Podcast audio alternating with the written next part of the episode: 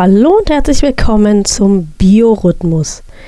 Schön, dass du wieder eingeschaltet hast, hier, wo es um dich geht, um deinen guten Schlaf, um den besten Schlaf, den du je hattest übrigens, und darum, dass du mit viel Energie und Leichtigkeit deinen Alltag bewältigen kannst im Einklang mit deinen biologischen Rhythmen.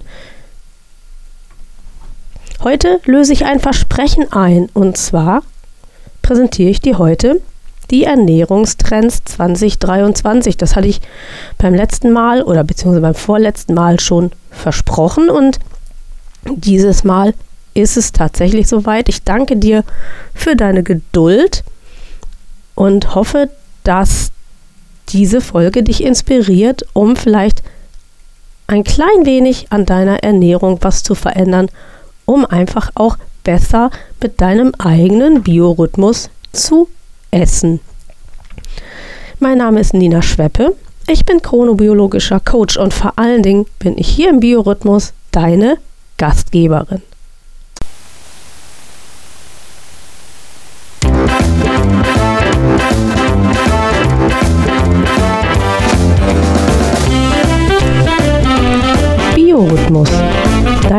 Podcast rund um deinen guten und erholsamen Schlaf und um deine inneren Uhren. Suchst du den Schlüssel zu mehr Energie und Lebensfreude, dann bist du hier genau richtig. Hier erfährst du alles für ein besseres Leben mit deinem eigenen Biorhythmus.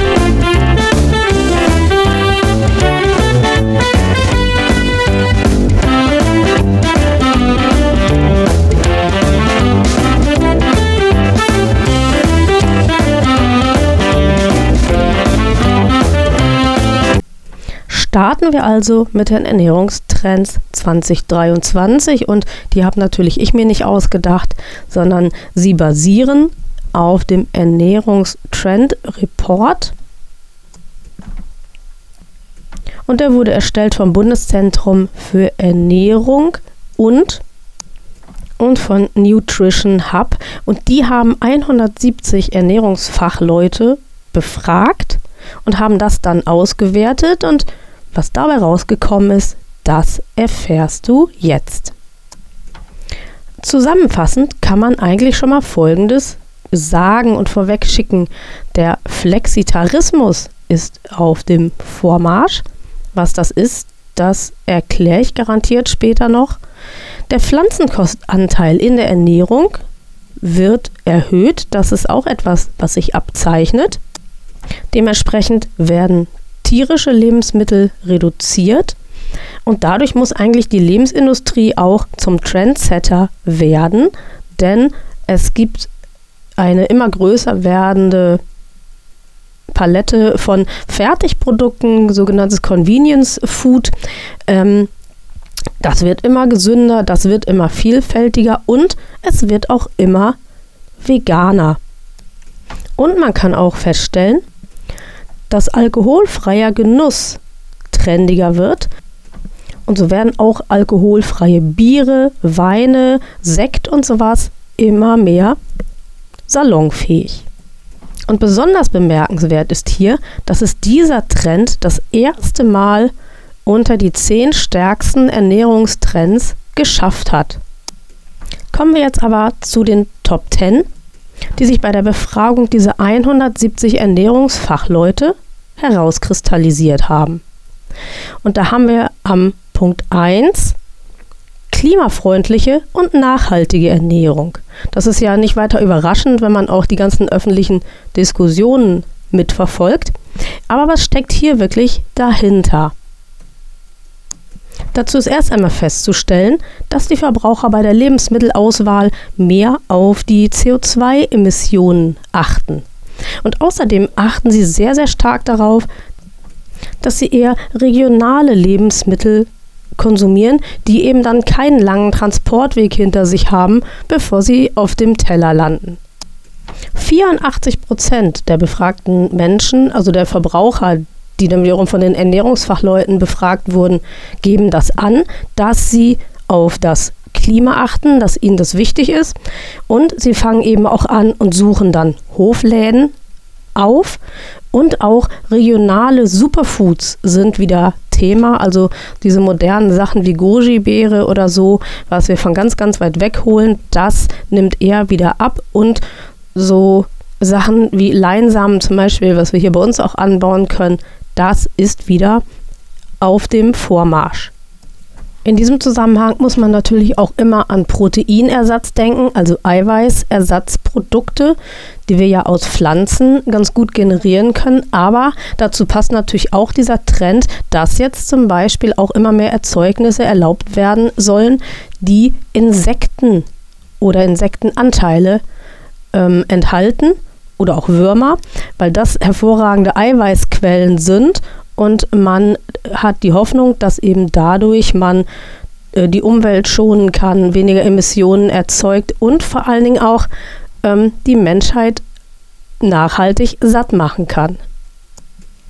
Die Nachverfolgbarkeit und Transparenz rückt immer stärker in den Vordergrund und solche Sachen wie Saisongärten und solidarische Landwirtschaft, also wo man sich als Verbraucher selber beteiligen kann, werden immer interessanter. Auch Bücher, die sich mit Home Gardening beschäftigen, also früher hieß das mal eigener Garten, auch sowas wird immer stärker nachgefragt. Die Menschen möchten also dann auch ihre eigenen Sachen entsprechend selber anbauen.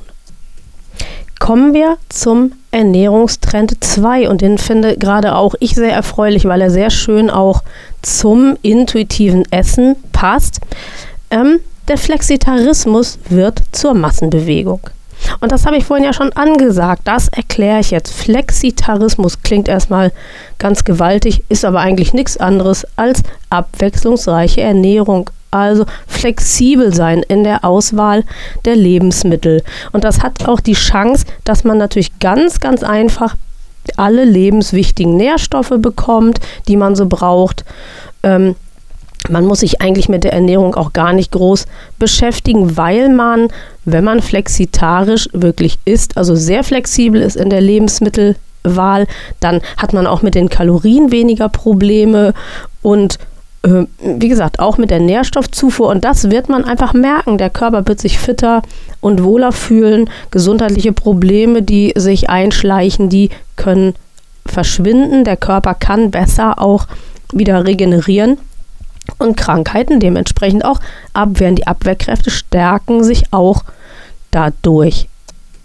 Der Flexitarismus geht einher erst einmal, das ist ja sowieso im Hinblick auf eine gute Ernährung wichtig, ähm, viel Pflanzenkost. Also Hauptsache Gemüse, Hülsenfrüchte und Pilze, aber auch natürlich Obst in Maßen wegen des Fruchtzuckers und dann aber dazu immer mal abwechseln. Ein Milchprodukt, mal Fleisch, mal Fisch, äh, mal eben auch einfach ein Gericht mit pflanzlichem Eiweiß, aber den Eiweißanteil hochhalten. Das ist wichtig und die Kohlenhydrate senken. Ist ja auch überhaupt kein Problem, weil Eiweiß ganz hervorragend satt macht und deswegen auch einfach der Flexitarismus uns ganz automatisch hinführt zu einer alltagstauglichen, guten Ernährung, die sogar auch lecker ist und die eben auch gut umsetzbar ist. Du hast es gemerkt, hier kam nicht irgendwie Fleischverzicht drin vor, hier kamen auch nicht die diversen Fleisch- und Milch- und sonst was Ersatzprodukte vor, weil es tatsächlich darum geht, es sei denn, man hat eine Unverträglichkeit, möglichst naturbelassene Lebensmittel, die nicht hoch verarbeitet sind, zu essen, um dem Körper damit eben Gutes zu tun. Und der Flexitarismus steht auch dafür, dass der Mensch tatsächlich ein Allesfresser ist. Unser Organismus ist so eingerichtet. Und warum wohl, das ist zumindest meine Meinung, hätte die Natur denn das gemacht, wenn wir vegan würden leben sollen? Dann hätte die Natur verfügt, dass wir Fleisch und anderes tierisches Eiweiß überhaupt gar nicht ähm, verarbeiten können und Fett und sowas. Und ich denke, das ist etwas, wo wir uns immer doch mal Gedanken drüber machen sollten. Also Flexitarismus finde ich ist ein super Trend und den würde ich dir doch auch ganz dringend ans Herz legen. Und im Trendbericht steht es eigentlich auch, was hinter dem Flexitarismus so steckt. gesund, nachhaltig, undogmatisch. Und ich glaube, das trifft es wirklich am besten. Da hätte ich mir die ganze Vorrede eigentlich sparen können. Kommen wir zum Ernährungstrend Nummer 3, den ich eher kritisch sehe, nämlich digitale Ernährungstherapie. Und als Unterheadline steht da, der Weg zum Menü führt über das Hauptmenü. Auch sehr, sehr treffend, wie ich finde. Und hier geht es vor allen Dingen um die sogenannten DIGAs. DIGAs sind digitale Gesundheits-Apps, die von den Krankenkassen aus verordnungsfähig sind. Der Arzt kann dafür ein Rezept ausstellen und dann kann man die konsumieren. Aber Achtung, das muss ich auch einschränkend sagen, gerade an meine blinden und sehbehinderten Hörer, ähm, im Augenblick sind diese Apps nicht zumindest ich habe noch keine gefunden, die barrierefrei wäre. Und ähm, da gibt es noch viel Luft nach oben. Aber diese digitalen Gesundheits-Apps, die führen eben dazu, man geht nicht zum Ernährungsberater, man macht das alles alleine zu Hause, man trackt, wie das auf Neudeutsch heißt, die Lebensmittel, die man isst. Und ähm, das ist finde ich nicht unproblematisch, weil diese ständige Kontrolle der Kalorienzufuhr und was alles dahinter steckt, auch die Gefahr birgt, einen so starken Fokus auf das Essen zu entwickeln, dass man dadurch sich eher schadet, als dass es nützt. Und gerade im Hinblick auf das intuitive Essen finde ich Kalorientrecken und Nährstofftrecken ganz, ganz problematisch, weil es einen auch ablenkt vom Körpergefühl und dementsprechend ähm, sehe ich diesen Trend sehr, sehr mit Vorsicht und finde deswegen auch den Flexitarismus einen wesentlich besseren, gesünderen und nachhaltigeren Ansatz. Dieser Trend vom Menü über das Hauptmenü lässt sich daran ablesen, deswegen habe ich das erklärt, dass von den sogenannten DIGAs 2020 nur eine gelistet war, also die von Medizinern verordnungsfähig wäre. Jetzt sind es mittlerweile schon fünf. Im Zuge dieser Entwicklung setzt sich auch immer mehr durch, sogenannte Peer-Communities zu gründen. Das sind ähm, Gruppen auf irgendeinem sozialen Medium, äh, wo man sich dann eben austauscht, wo man sich gegenseitig Tipps gibt. Und auch Online-Coachings werden immer mehr angenommen. Und gerade Online-Ernährungsberatung da kann ich mitgehen, finde ich auch deswegen so super, weil man in der gewohnten Umgebung beraten wird. Man kann auch zur Not mal an den Kühlschrank gehen und kann sagen, oh, was habe ich denn gerade drin? Wie sieht das denn aus? Dann kann man direkt drüber sprechen oder man kann eben auch ähm, einen Online-Einkaufsbummel oder sowas machen. Also da sind der Fantasie wenig Grenzen gesetzt. Und das ist etwas, was ich ganz gut finde, weil das eben nicht eine digitale Gesundheitsanwendung in dem Sinne ist, sondern weil man als, als Coach eben doch mit dem Kunden zusammenarbeitet, ähm, aber eben auf digitalem Wege das tut. Und das, äh, da hat die Digitalisierung durchaus, das finde ich auch, absolute Vorteile. Kommen wir zum vierten Ernährungstrend. Das ist Convenience Food und gesundes Essen to go. Also Essen to go hat natürlich was, man muss nicht selber kochen, es geht schnell. Wobei to go nicht heißen soll, bitte beim Gehen essen. Das tun ja auch ganz viele, aber dagegen habe ich ja schon oft genug gewettert und das würde hier auch zu weit führen. Aber gemeint ist hier was anderes. Also mit Essen to go ist eben zum Mitnehmen gemeint und da ist noch sehr viel Luft nach oben. Also wenn man mal unterwegs ist an einem Bahnhof oder so, dann merkt man es schon, dass ähm, es da eigentlich wenig Gutes zu essen gibt. Diese Billigbrötchen, die es beim Bäcker so gibt oder so mit billigster Wurst und dicker Mayonnaise drauf.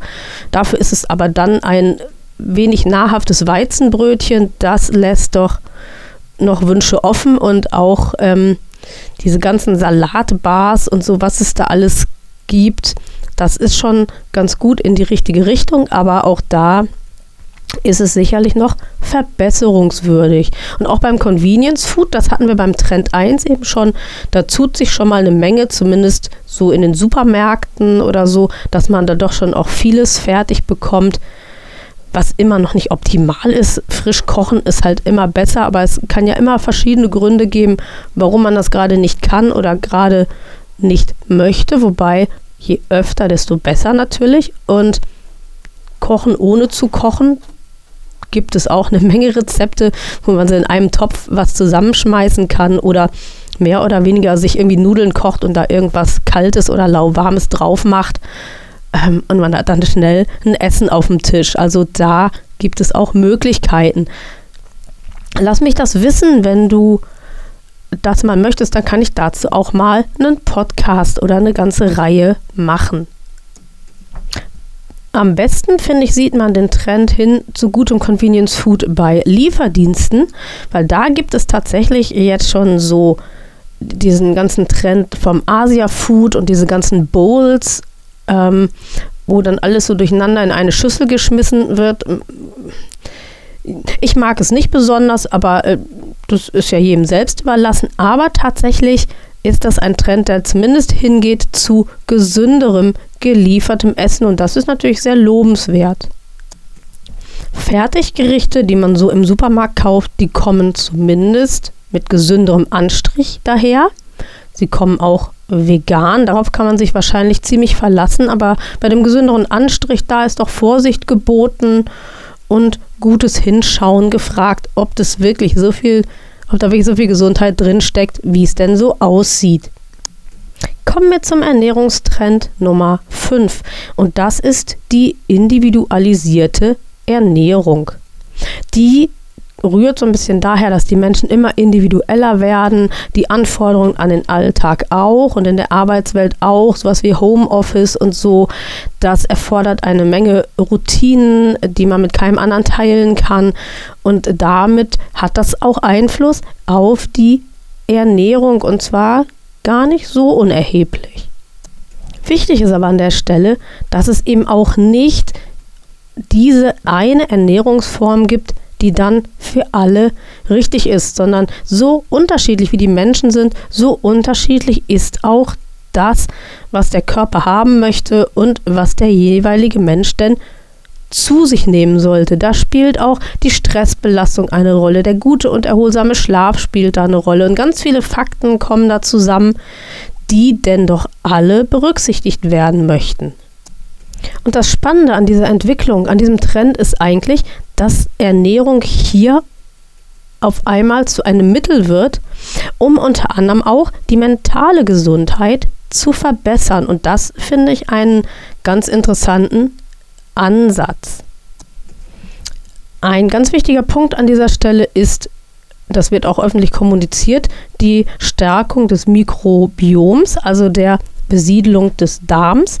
Und man weiß auch heute, dass das einen ganz großen Einfluss tatsächlich auf die mentale Gesundheit hat, weil unser Darm ja über ein Nervensystem verfügt, das außen um ihn herum läuft und das im Kontakt ist einmal mit dem Darm, aber auch ganz eng im Kontakt ist mit unserem Gehirn. Und darum ist es schon hilfreich und wichtig, da ganz achtsam und sorgfältig darauf zu achten, dass beim Mikrobiom alles in Ordnung ist und dass die Bakterien und kleinen Bewohner, die unseren Darm besiedeln, dass die alle gut gefüttert sind. Und das geht wiederum, da sind wir beim Trend 2 war es, glaube ich, beim Flexitarismus.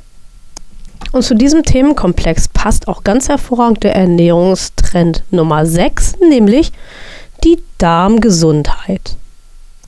Das habe ich jetzt eigentlich schon vorweggenommen. Ich wiederhole es aber nochmal gerne, nicht zur Strafe, nur zur Übung, dass es eben hier darum geht, um die Besiedlung unseres Darms und die Ernährung dieser ganzen kleinen Organismen, die in unserem Darm leben und unserem Körper Gutes tun.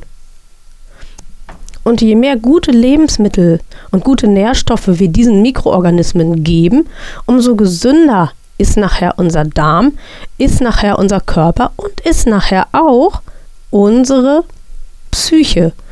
weil wir einfach kräftiger sind, weil wir mehr Energie haben, weil es uns einfach rundum gut geht.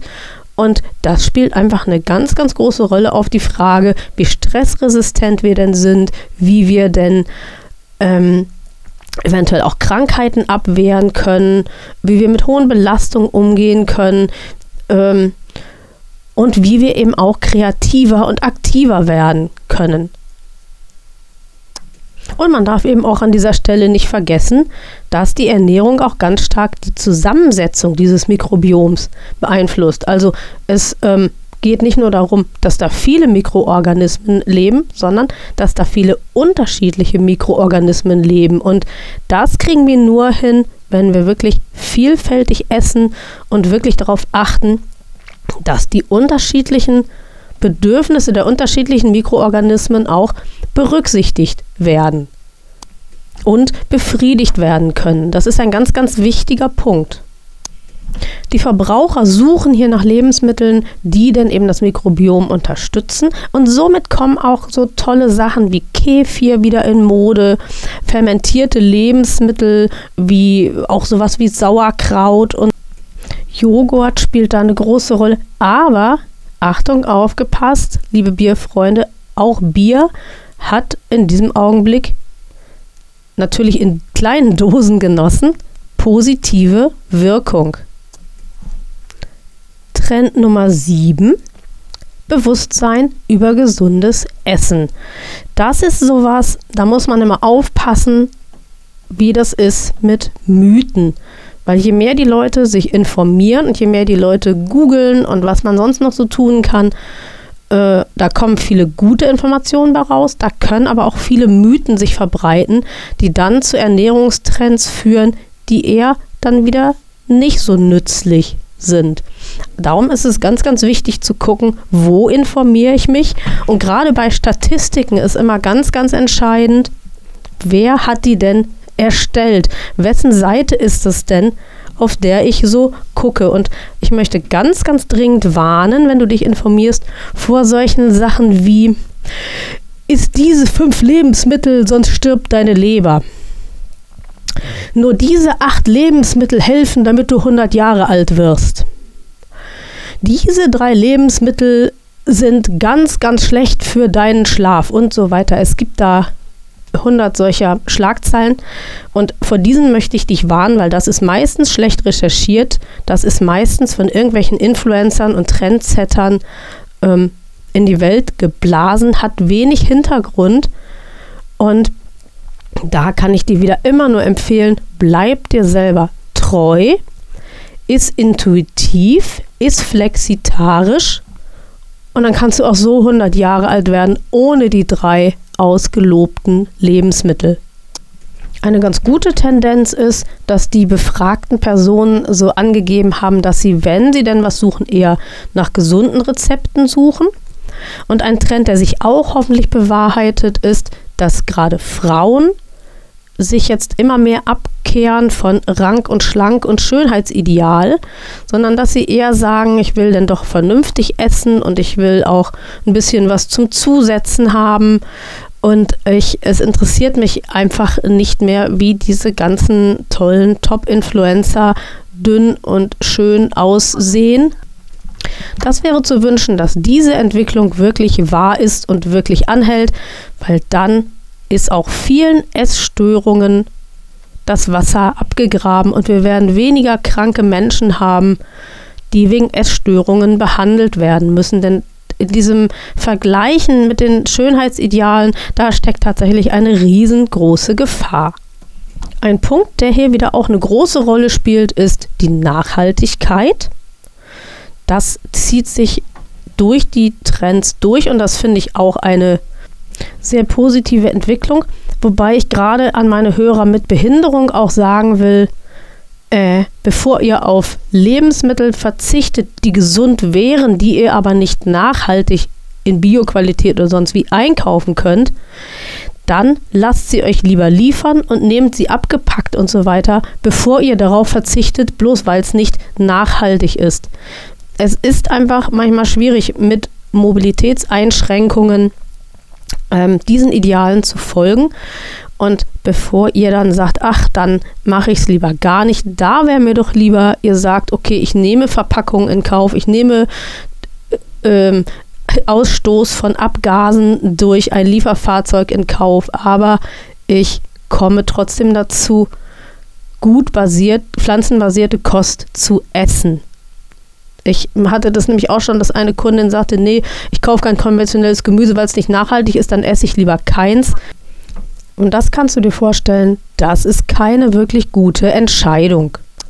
In diesem Zusammenhang liegt antientzündliche Ernährung im Trend und das ist tatsächlich sinnvoll, weil da geht es nicht darum, dass wir alle mit irgendwelchen großen Schmerzen und dicken Beulen am Körper rumlaufen, sondern es geht darum, dass im Körper Entzündungsprozesse ablaufen, von denen wir gar nicht so viel merken, die aber für unsere allgemeine Gesundheit schädlich sind. Und diese entzündlichen Prozesse, die entstehen, wenn man viel Fastfood isst, wenn man viel ähm, Süßigkeiten isst, wenn man hochverarbeitetes Weißmehl ganz viel isst und andere hochverarbeitete Produkte. Und es ist gut und wichtig, gegen diese Entzündungen, die oft unbemerkt ablaufen, etwas zu tun. Und da passt es eben auch äh, zu dem Trend mit der Darmgesundheit äh, wieder und auch zu den äh, anderen Trends mit dem Flexitarismus, dass man wirklich sagen muss, mit guten Lebensmitteln, viel Pflanzen, mit guten Gewürzen ähm, und auch tatsächlich mit den Omega-3-Ölen von meinem Produktpartner Norsan kann man hier ganz, ganz viel tun, um diese im Körper ablaufenden entzündlichen Prozesse zu stoppen, um sie ein bisschen abzumildern. Und das ist ein Punkt, der ganz, ganz wichtig ist. Falls du gedacht hast, du willst vielleicht mal eine Ernährungsberatung besuchen und ich würde mich natürlich freuen, wenn du das einmal tun würdest, weil ich dich dann auch mal kennenlerne, dann lass dir einfach mal sagen, dass jetzt auch bei den Ernährungsberatern tatsächlich der Trend dahin geht, die Menschen zu informieren, die es eigentlich gar nicht nötig haben, weil sie ohnehin schon sehr viel wissen, die aber eben dann doch besser werden wollen, die doch noch raffinierter ihre Lebensmittelauswahl gestalten wollen, ihr Essverhalten noch besser anpassen wollen. Und da lade ich dich ganz herzlich ein, denn das ist genau auch meine Positionierung, mein Thema. Und so begreife ich auch Ernährungsberatung, ähm, dir nicht irgendein Dogma aufzudrücken, sondern dich wirklich zu begleiten, damit du eine Ernährungsform findest, die genau zu dir und in deinen Alltag passt. Und vorhin hatte ich es ja schon vom Thema Fake News. Da habe ich hier eben im Bericht noch eine Zahl gefunden. Da wird bewertet, dass 87 Prozent aller Dinge, die man so zum Thema Ernährung ungefiltert findet, Fake News sind. Also eine ganz, ganz erschreckende Zahl. Darum lass dich bitte nicht irre machen und wenn du etwas wissen möchtest und wenn du für dich was tun möchtest, dann weißt du ja, wo ich zu finden bin.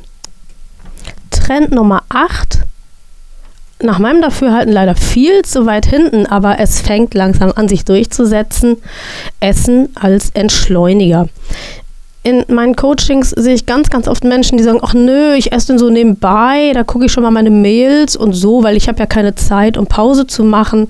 Das ist eine Entwicklung, die natürlich ganz, ganz schlecht ist. Und ähm, das hat schon einmal damit zu tun, dass unser Organismus ja 20 Minuten braucht, wenn du was isst, um überhaupt zu melden, ob er satt ist oder nicht. Und wenn du dir das überlegst und du isst nebenbei, dann ist ja auch nachvollziehbar, dass du da abgelenkt bist, dass du dich da gar nicht so auf das Essen konzentrierst. Und wie sollen dann deine Körpersensoren denn melden, dass du satt bist? Das ist ja fast gar nicht möglich. Und dementsprechend rate ich dir auch, diesem Trend zu folgen und dir mal zu überlegen, wie kriege ich das denn hin, dass ich in Ruhe essen kann und zwar dreimal täglich. Das hat auch den großen Vorteil, dass du nicht dauernd irgendwie isst und deinen Stoffwechsel belastest. Die sogenannte Snackification, das war, ich glaube, vor zwei Jahren mal ein Riesentrend, sondern ähm, Essen als Entschleuniger zu nutzen, führt eben dazu, dass du wirklich dich mal hinsetzt, in Ruhe isst, schmeckst, was du isst, merkst, wie viel es eigentlich war. Und du wirst dann merken, wie sich auch dein Wohlbefinden entwickelt, wie sich auch dein Gewicht positiv entwickelt, weil du dem Essen die nötige Aufmerksamkeit schenkst. Und da sind wir natürlich auch ganz schnell beim Thema Achtsamkeit. Und das wiederum passt dann wieder ganz hervorragend zum intuitiven Essen, weil das ist eigentlich der Grundstein. Also das, was jetzt Trend Nummer 8 ist, das machen wir Intuitivesser schon ganz, ganz lange, nämlich ähm, uns Zeit für das Essen zu nehmen, mit Ruhe und Gelassenheit und Genuss zu essen und eben einfach das Essen als das zu sehen, was es ist, nämlich den Körper zu nähren und nicht eine lästige Pflicht, die man nebenbei mal so erledigt, weil man ja muss.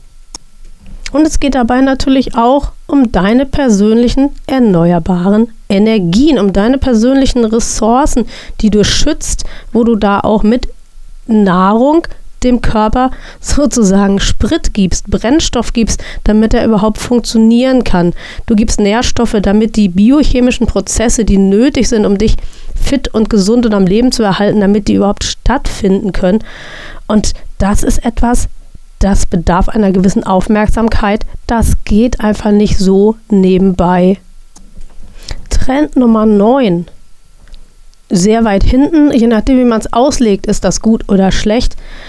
Ähm, wenn man entdecke die pflanzlichen Möglichkeiten, sage ich mal, in dem Sinne, den ich hier schon die ganze Zeit dir vorstelle, propagiert, dann würde ich sagen, ist es viel, viel zu weit hinten, weil doch immer noch viel zu viel Fleisch gegessen wird, immer viel zu viel Kohlenhydrate noch gegessen werden, ähm, Süßigkeiten in hohem Maße im Ernährungsplan drin sind. Und das sind alles Lebensmittel, die nicht wirklich gut satt machen, sondern ähm, hier wäre es wichtig, weil Pflanzenkost füllt erstmal den Magen, hat aber dabei wenig Kalorien und das trägt erstmal zur Sättigung bei. Und das andere ist dann alles Beiwerk. Also ich denke mal, wenn du mir länger folgst, dann kennst du schon meine Pecoflex-Methode die dir immer wieder vor Augen führt, wie du dich im Alltag einfach gut und ausgewogen ernähren kannst.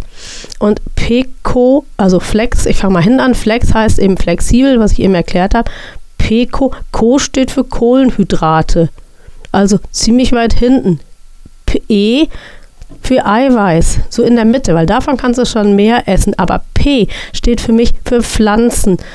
Und das heißt Pflanzen first dann Eiweiß, dann Kohlenhydrate. Und insofern finde ich, entdecke die pflanzlichen Möglichkeiten ganz gut, weil viele Leute kennen Gurke, Tomate, Paprika und wenig darüber hinaus. Und da lohnt es sich wirklich ganz, ganz viel auszuprobieren. Auf der anderen Seite geht dieser Trend immer mehr hin zum Veganen und da habe ich so ein bisschen Probleme. Ich finde das zu dogmatisch. Ich kann solche Dinge wie Tierschutz und sowas verstehen, aber mh, hm, zum Beispiel, wenn Veganer sagen, ich möchte nicht, dass ein Tier sterben muss, also nur weil ich Fleisch will, dann finde ich das sehr edel und Massentierhaltung finde ich auch verwerflich. Aber man kann dann zum Beispiel tatsächlich Wildfleisch essen, weil das Wild, was geschossen wird, das wird ja nicht über den Haufen geschossen, weil wir Fleisch wollen, sondern das wird zur Hege geschossen und das können wir dann, da ist es sogar noch gut, wenn wir das essen, weil dann wird es wenigstens nicht irgendwie weggeworfen. Also mh, mm, da gibt es tatsächlich Standpunkte, die sich zu diskutieren lohnen. Problematisch ist eben, dass die Forschungslage noch sehr ungenau ist, ob Veganer wirklich alle Nährstoffe kriegen, die sie brauchen, in der ausreichenden Menge. Ähm, glücklicherweise gibt es da jetzt ein bisschen eine positive Bewegung, dass Veganer sich trotzdem eben auch beraten und unterstützen lassen. Das ist eine Sache, die ich ganz gut finde und ganz sinnvoll finde, weil einfach nur Fleisch weglassen ist ein bisschen kurz gedacht im Hinblick auf die körperliche und psychische Gesundheit. Und tatsächlich hier ist dann auch so ein Punkt erreicht. Ich bin ja immer sehr vorsichtig mit dem Einsatz von Nahrungsergänzungsmitteln, obwohl ich ja auch mit meinem Produktpartner Norsan ähm, die Omega-3-Öle in meinen Produktempfehlungen habe, weil ich sie sehr, sehr wertig finde. Aber gerade für Veganer machen auch andere Nahrungsergänzungsmittel unbedingt Sinn. Aber da ist wirklich ähm, ja, mit einem Ernährungsmediziner, denke ich, drüber zu sprechen. Das ist die beste Wahl. Kommen wir jetzt noch zum Newcomer bei den Ernährungstrends. Da sind wir dann bei der Nummer 10 angekommen. Trinkgenuss ohne Rausch und Kater. Also hier geht es um die alkoholfreien Alternativen und damit ist nicht Mineralwasser gemeint oder womöglich noch Limonade, was dann auch wieder zu diskutieren wäre, ob das wirklich eine gute Alternative ist, sondern es geht tatsächlich um alkoholfreie Biere, Weine, Sekt und oder Cocktails. Ähm, alkoholfreie Schnäpse gibt es mittlerweile auch in kleinen Mengen, habe ich mal gelesen. Und das sind immerhin schon 12 Prozent der Ernährungsfachkräfte, die das beobachten, dass diese alkoholfreien Alternativen immer mehr im Trend liegen. Das klingt jetzt ein bisschen so, ich bin gar nicht gegen Alkohol, aber also ich bin dafür, Alkohol eben als das zu sehen, was es ist, nämlich als Genussmittel. Und ein Genussmittel hat was mit Genuss zu tun und nicht mit, das muss ich täglich haben. Ähm, davon abgesehen, ich will jetzt gar nicht auf Alkoholismus eingehen, aber auch das abendliche Bierchen, und zwar jeden Abend, kann einen äh, Gewöhnungseffekt haben. Und da ist einfach vorsichtig mit umzugehen, zumal Alkohol ja auch eine ganze Menge an Kalorien mitbringt, die wir möglicherweise gar nicht haben wollen. Und von daher ist das mit den alkoholfreien Alternativen, auch im Hinblick auf Autofahren und so weiter, gar kein schlechter Trend, wie ich finde. Und ähm, es hört dann auch auf, dass man sich rechtfertigen muss in Gesellschaft oder so, dass man sich als Spaßbremse bezeichnen lassen muss, bloß weil man keinen Alkohol trinkt. Also mir persönlich gefällt das sehr, sehr gut, dass dieser Trend jetzt doch Einzug hält und dass es einfach nicht mehr so als schick betrachtet wird, Alkohol zu trinken. Jugendliche feiern anders, steht hier im Bericht. Also offensichtlich gibt es da, auch wenn man das manchmal anzweifelt, ein sich veränderndes Bewusstsein und auch so ähm, Unverträglichkeiten, Nahrungsmittelunverträglichkeiten und auch der immer mehr um sich greifende Reizdarm ähm, sind Parameter dafür, dass da auch der Verzicht auf Alkohol immer weiter auf dem Vormarsch ist. Ja, damit sind wir am Ende dieser kleinen, dieses kleinen Rankings angekommen. Ich hoffe, dass du viel mitgenommen hast und ich möchte dir da dann noch etwas ans Herz legen. Wenn du jetzt irgendwie denkst, ui, ich könnte an meiner Ernährung was tun, ich könnte da besser werden, ich könnte da auch vielleicht noch ganz vieles ganz, ganz anders machen, dann empfehle ich dir mal mein Bauchgefühl Starter. Das ist ein 10-Wochen-Programm, wo wir uns deine Ernährung anschauen, wo wir uns damit beschäftigen, was du isst, was du trinkst, wie du dich dabei fühlst, warum du das isst, wann und wie und wo du das isst. Und dabei geht es überhaupt gar nicht unbedingt um Gewichtsverlust oder sowas, sondern es geht in erster Linie mal darum, dir ein gutes Gefühl für deinen Körper und für das, was du ihm gibst, zu vermitteln. Und wenn du darauf Lust hast, dann guck in die Show Notes, weil da steht der Link zu diesem Programm.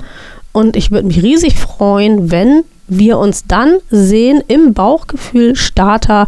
Und es würde mich sehr, sehr freuen, dich ein Stück auf deinem Weg begleiten zu dürfen.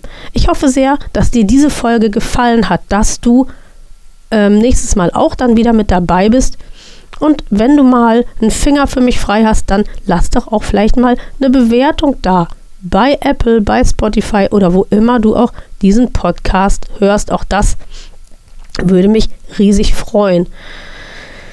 Ja, wir sehen uns dann hoffentlich im Bauchgefühlstarter oder hören uns einfach wieder in der nächsten Folge vom Biorhythmus. Bis dann!